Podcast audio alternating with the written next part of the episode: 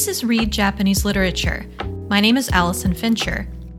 Read Japanese Literature is a podcast about Japanese fiction and some of its best works. All the works we discuss are available in translation, so you can read along if you want, and you can find out more at readjapaneseliterature.com. When I teased this episode, I'd planned to talk about Lafcadio Hearn, Hearn is a highly influential Greek British American man who moved to Japan in the late 1800s and published beloved collections of ghost stories. But then I started thinking about the evolution of ghost stories in Japan and realized how many older written sources there are that I'd really like to cover first. So today, a raging intellectual debate, a supernatural party game, and a friend just dying to keep his promises we're talking about Ueda Akinari and his tales of moonlight and rain, some of the most influential Japanese ghost stories ever written.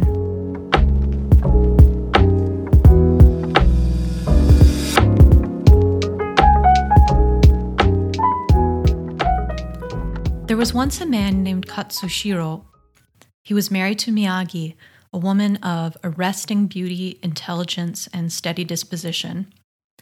When Katsushiro decided to travel to the capital on business, Miyagi begged him not to. With no one to depend on, she said, my woman's heart will know the extremities of sadness, wandering as if lost in the fields and mountains. Katsushiro didn't listen. He just reassured his wife that he would be back in the fall. But summer came, and political instability swept through the whole prefecture. Most of his neighbors fled. His wife stayed behind, counting on him to keep his promise. All told, Katsushiro didn't return home for seven years. And when he finally returned home, he did so blaming himself for his own faithless heart.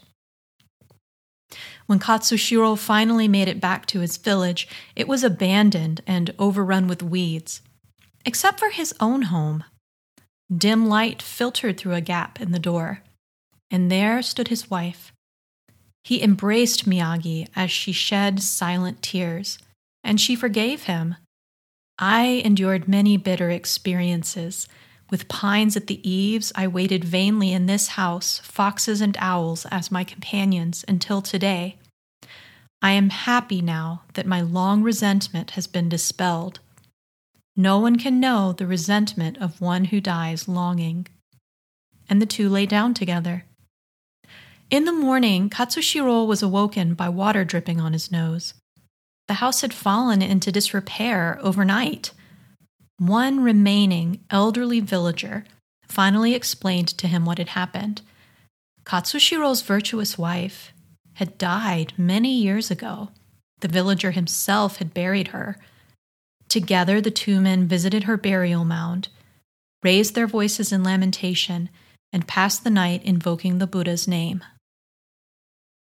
This story, The Reed Choked House, comes from Ueda Akinari's story collection, Tales of Moonlight and Rain.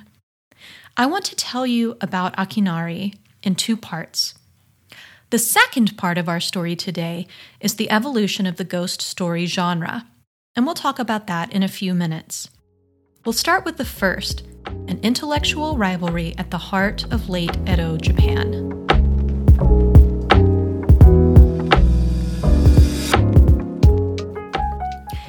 In earlier episodes of this podcast, we've looked at the influence of Chinese culture and language on Japanese culture and language. For example, the characters in the Tale of Genji admire Chinese poetry and calligraphy. Buddhism also came to Japan through China, and we've discussed in the Tale of the Heike and in Setsuwa how Buddhism, especially Chinese Buddhism, has been central to Japanese literature how it has been key to Japanese ethics and aesthetics. For most of Japan's history, the study of Japanese history and literature went more or less hand in hand with the study of Chinese history and literature. Although Chinese history and literature often had a little bit more cultural cachet.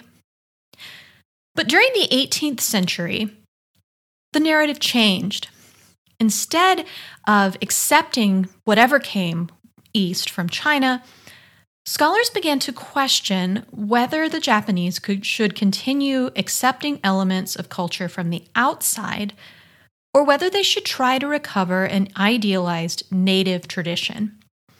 Kangaku, or Chinese studies, began as a heavily Buddhist centric field. But by the Edo period, the focus had shifted to Neo Confucianism. I don't want to spend a lot of time here on Confucianism or Neo Confucianism, so here's a really quick summary.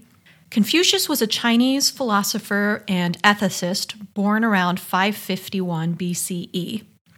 Confucius and the men who followed him stressed the five cardinal relationships lord to subject, father to son, husband to wife, elder brother to younger brother, and friend to friend.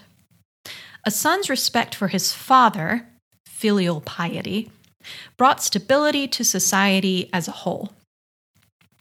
Neo Confucianism, New Confucianism, developed in China during the Tang Dynasty.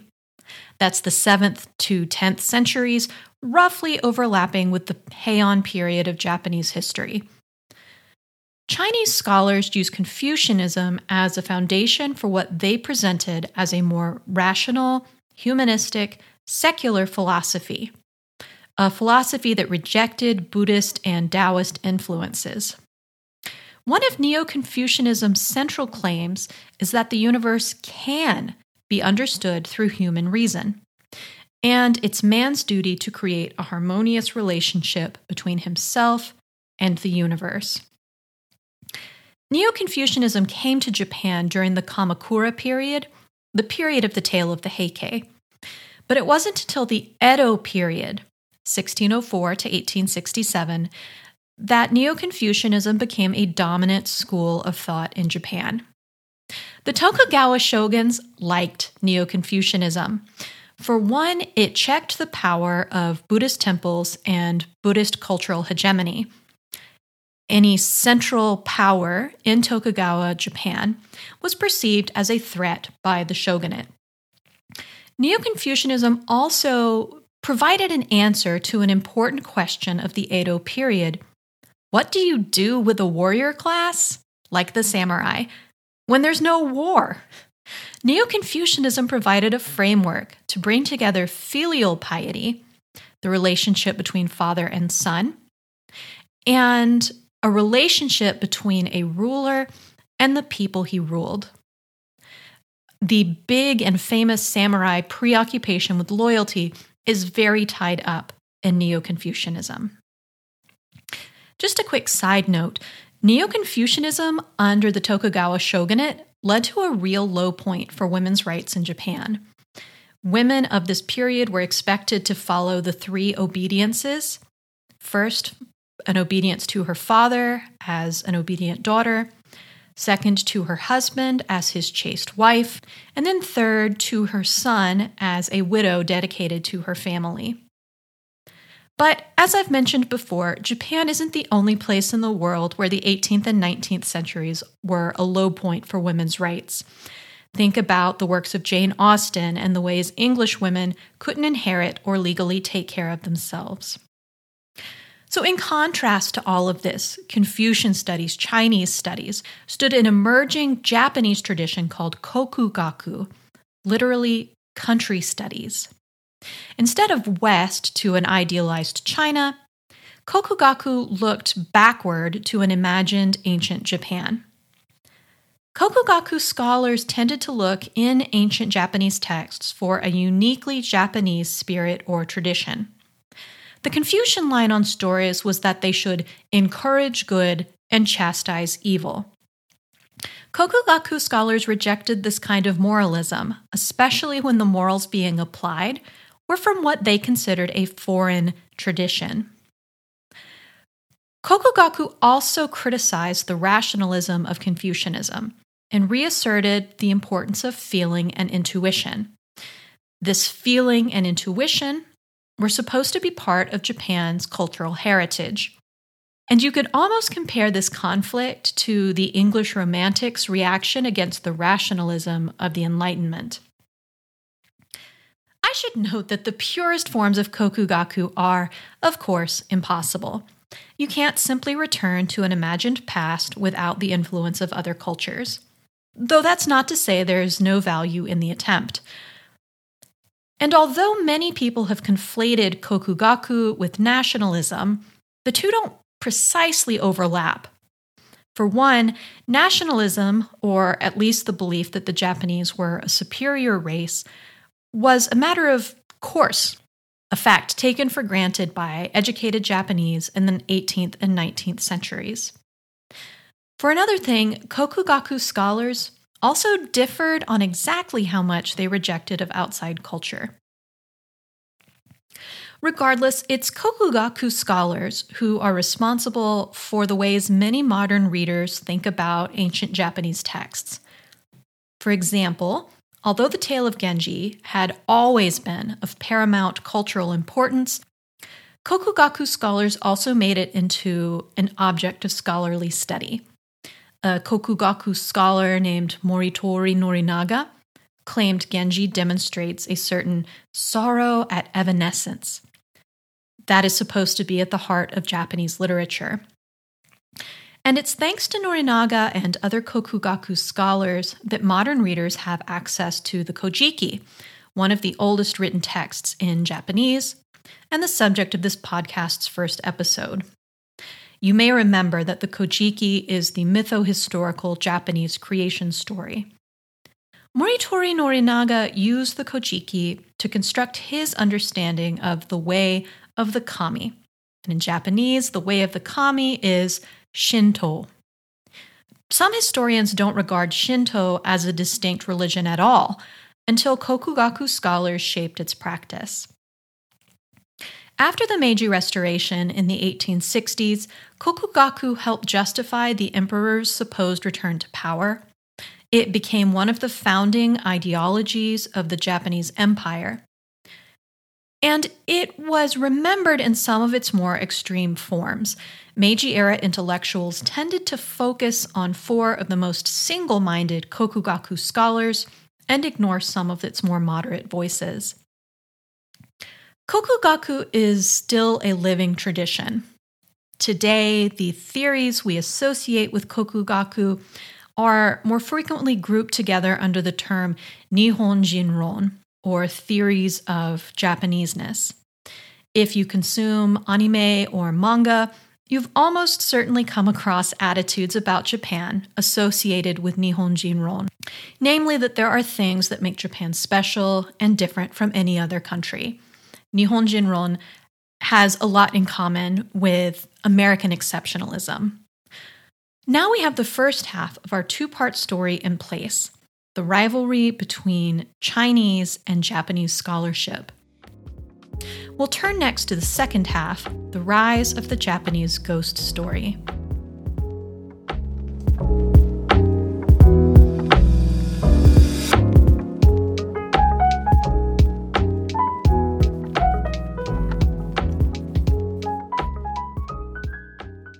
In Edo, Japan, a group of friends would collect as night fell in one room, the friends would light 100 paper and bamboo lanterns called andon and place a lone mirror on a small table. When the sky was dark, the guests would take turns telling scary stories of supernatural encounters. After each story was over, the teller would extinguish one of the lanterns, look into the mirror, and return to their friends. By the hundredth tale, they had helped create a safe haven for spirits. As you might guess, many games stopped after the 99th tale. This game was known as Hyaku Monogatari Kaidankai, or the Gathering of 100 Supernatural Tales, and it's the origin of the term Kaidan, or ghost stories. The oldest written versions of what became Kaidan are probably the Setsuwa we discussed in an earlier episode. Setsuwa, you may recall, literally means spoken story, sometimes translated as tale literature, and it originated from Buddhist preaching traditions. Setsuwa are brief, presented as true or possibly true, and many of them show off their Buddhist heritage, ghosts take vengeance against the people who wronged them in life, or they get stuck as ghosts because of their inappropriate attachment to the world. Other Setsuwa don't show off their Buddhist heritage. We've talked about Tales of Times Now Past. It's an important foundational text for Japanese ghost stories because some of the stories divorce religious teaching from the narratives themselves. In medieval Japan, Setsuwa were widely enjoyed as spoken and written narratives. Now, when you are afraid you may die in the chaos of war, ghost stories might be a little less appealing. The Edo period, on the other hand, brought an end to the Warring States period and brought with it 250 years of peace and invited what Japanese folklorist Zack Davisson calls a renaissance of the weird. The printing press played a role too. It contributed to that renaissance because it changed what people read and how they read it. Early print books, like the works we discussed in the last episode, the works of Ihara Saikaku, were often heavily illustrated. But by the mid 18th century, readers wanted yomihon, literally reading books. And these books were books where the written story took precedence for the first time over those illustrations or over books intended to be narrated aloud. Yomihon are also different from the ukiyo-zoshi, we discussed in the last episode, or Tales of the Floating World, because they turn away from the everyday depicted in the writing of people like Ihara Saikaku. Many yomihon are characterized by Confucian idealism and didacticism. To meet demand for these yomihon, publishers turned to Japanese translations of Chinese novels like Water Margin. These would have been written in vernacular Chinese and probably published in China about the 15th century. Maybe surprisingly, Kokugaku scholars were engaged in writing Yomihon as well.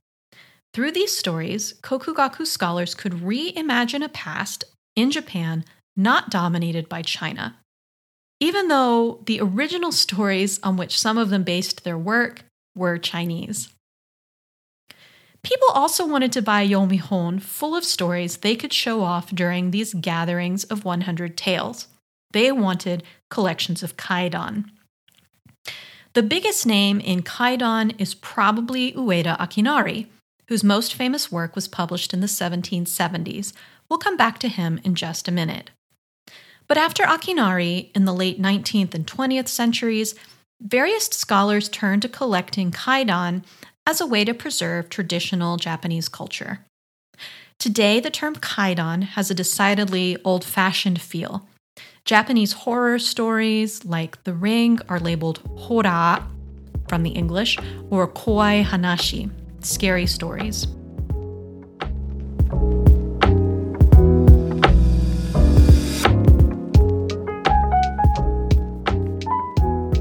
So, how does the rivalry between Chinese studies and Kokugaku come together with ghost stories to create a masterpiece? Let me finally introduce you to Ueda Akinari and his tales of moonlight and rain. Ueda Akinari was born in 1734, and that makes him roughly contemporary with Austrian composer Joseph Haydn, Russian Empress Catherine the Great, King Taksin the Great, who helped unify Siam, and US President George Washington. Ueda Akinari was probably the son of an Osaka prostitute and one of her clients. It doesn't seem like Akinari ever knew who his biological father was. Some recent scholarship suggests he was the grandson of a samurai. When he was four, he was adopted into the family of an Osaka merchant, the Uedas. A childhood disease, probably smallpox, left him with a deformed left hand, and he seems to have been self conscious about it for the rest of his life. For example, he published Tales of Moonlight and Rain under the pseudonym Senshi Kijin, which means something like cripple with deformed fingers. As a young man, Akinari wrote some of the last popular ukiyo-zoshi, those tales of the floating world, but he soon encountered Kokugaku and through Kokugaku, classical Japanese scholarship and literature. Some of Akinari's contemporaries, like Motoori Norinaga, followed what they called the school of pure and uncontaminated Japanese spirit. Akinari was not a pure and uncontaminated Kokugaku scholar. He loved Chinese vernacular novels, and he loved tea. He recognized that tea was an imported tradition that added beauty and enjoyment to his life. And although Akinari usually gets grouped with Kokugaku scholars, he didn't even use the term Kokugaku to describe his own beliefs. He preferred the term Wagaku. Wa, or peace, is a traditional word for native Japanese things. Japanese food is washoku, Japanese style rooms are washitsu. This is what Akinari wrote about his moderated view of the relationship between Chinese and Japanese culture. Our nation's Confucian scholars immoderately place their faith in the teachings of Western lands, believing that all truth springs from them. And when he says Western lands here, he essentially means continental Asia. Nonetheless, there is much to gain from these countries, just as we have much to be proud of in our own nation. It has been our good fortune to have had contact with these nations and exchanged many blessings with them. This is no doubt due to the blessings of the imperial ancestors and deities. The man who most recently translated Tales of Moonlight and Rain into English, translator Anthony Chambers, describes Akinari as a classic example of the 18th century Japanese literatus. Quote, a nonconformist, independent artist typically a painter and writer who, though not a member of the aristocracy, devoted himself or herself to high culture, stood aloof from commercial or political profit, and felt disdain for the vulgarity of contemporary society. I should note, though, that Akinari never made his living as a writer. He inherited his father's business, where he dutifully worked until it burned down. He then spent some time working as a doctor and then late in life he lost his eyesight and lived off the kindness of his friends. Tales of Moonlight and Rain was published when Akinari was in his early 40s, and it embodies Akinari's moderated attitude, his admiration for both Chinese and Japanese culture. It's a collection of nine stories drawn from Chinese and Japanese sources. That isn't to say that Akinari's work is derivative. The idea that a story can be derivative at all is a fairly modern one in many global literatures, including Japanese. And we still find comfort and fun in adapting stories, letting them grow and change with time. Think about the global popularity of superhero movies or remakes in general. In Edo Japan in particular, stories had extra value if they started out as Chinese originals. The stories and tales of Moonlight and Rain are something more than just retellings or even adaptations. Akinari completely recasts the stories so they belong in the Japanese historical past. He also makes the stories thoroughly Japanese by changing the style, weaving in references to Japanese images and texts. You can see the influence of Akinari's Kokugaku studies in Tales of Moonlight and Rain in a few ways. The vocabulary and the phrasing reflect Japanese classics like the Kojiki and the Tale of Genji. Unfortunately, as Chambers notes in his translator's introduction, that nuance is a little difficult to capture in translation. The project of treating ghost stories seriously also aligns nicely with the Kokugaku impulse to honor things that are beyond human understanding. Finally, Akinari's retellings move the center of interest. One scholar describes the focus in the Chinese stories as identifying the relationship between human beings and other beings. It's a kind of taxonomical effort. In contrast, Akinari's work highlights the inner nature of the characters, the feeling and intuition that are supposed to be Japan's heritage.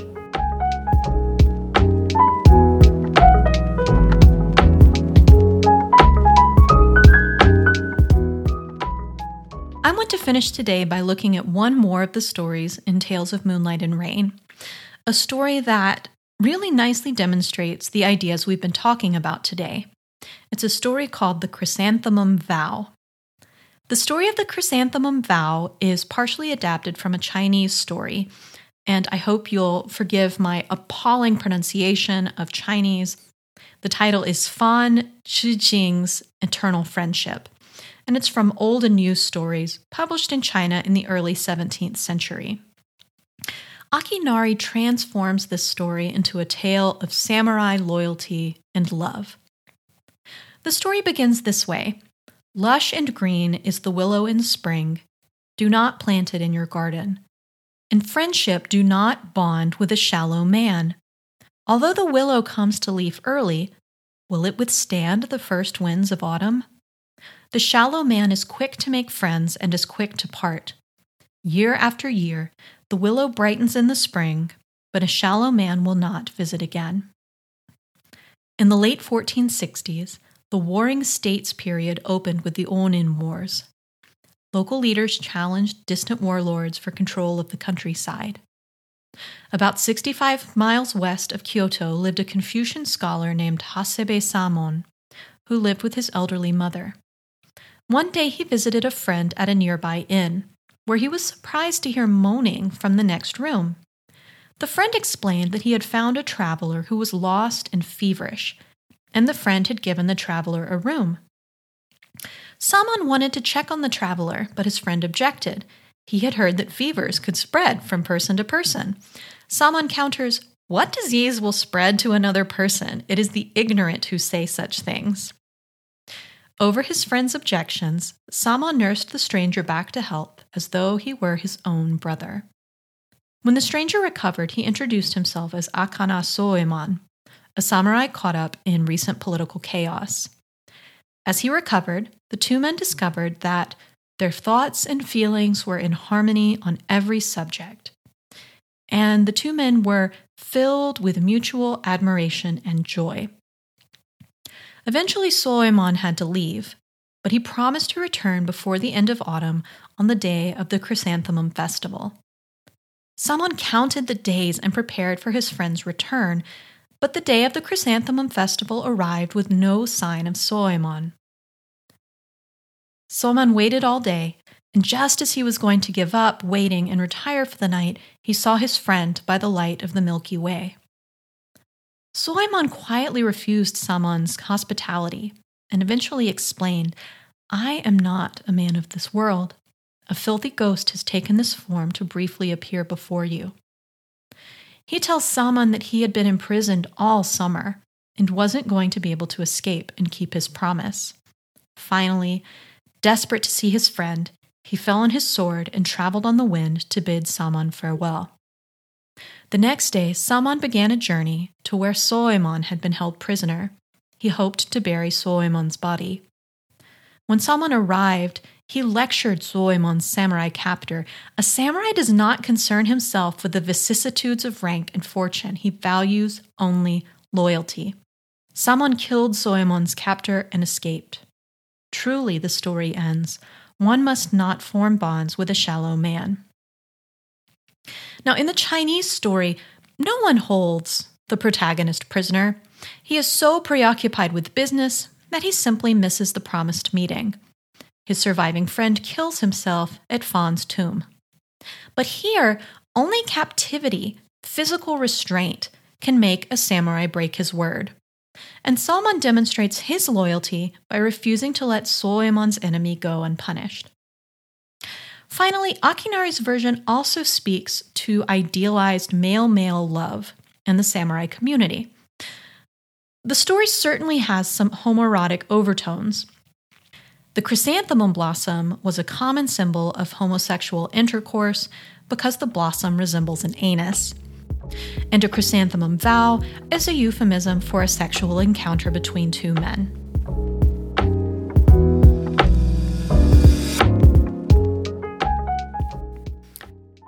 So, why are we still reading Kaidan? For one, who doesn't love a good ghost story? But maybe more importantly, ghost stories are still hugely important in modern Japanese literature and culture.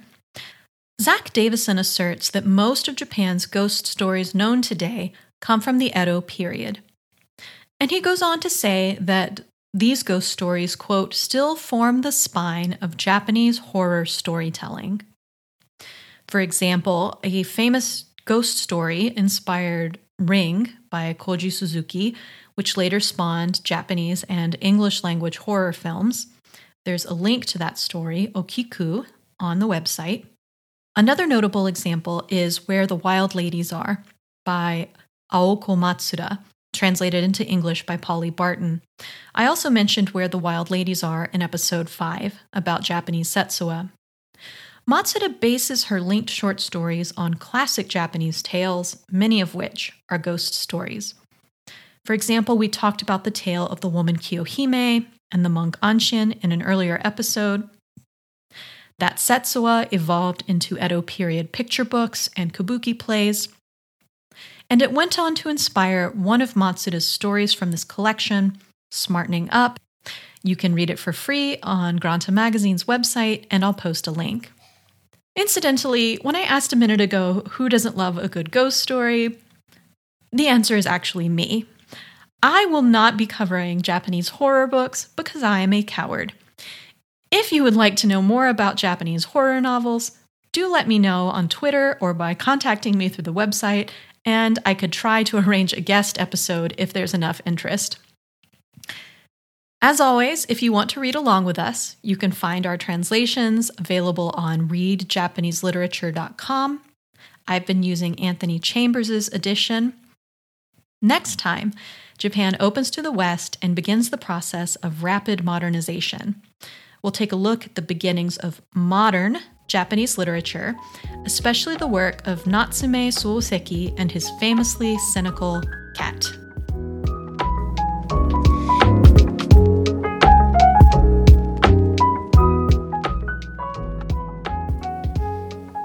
If you want to offer feedback or suggestions, please tweet us at, at ReadJapaneseLit or contact us through the website. A special thank you to Adam Sola for production assistance. Thank you to the Japanese Literature Twitter community and the Japanese Literature group on Facebook. Thank you to producer Khaim, K H A I M, for today's music at Khaim Music and KhaimMusic.com.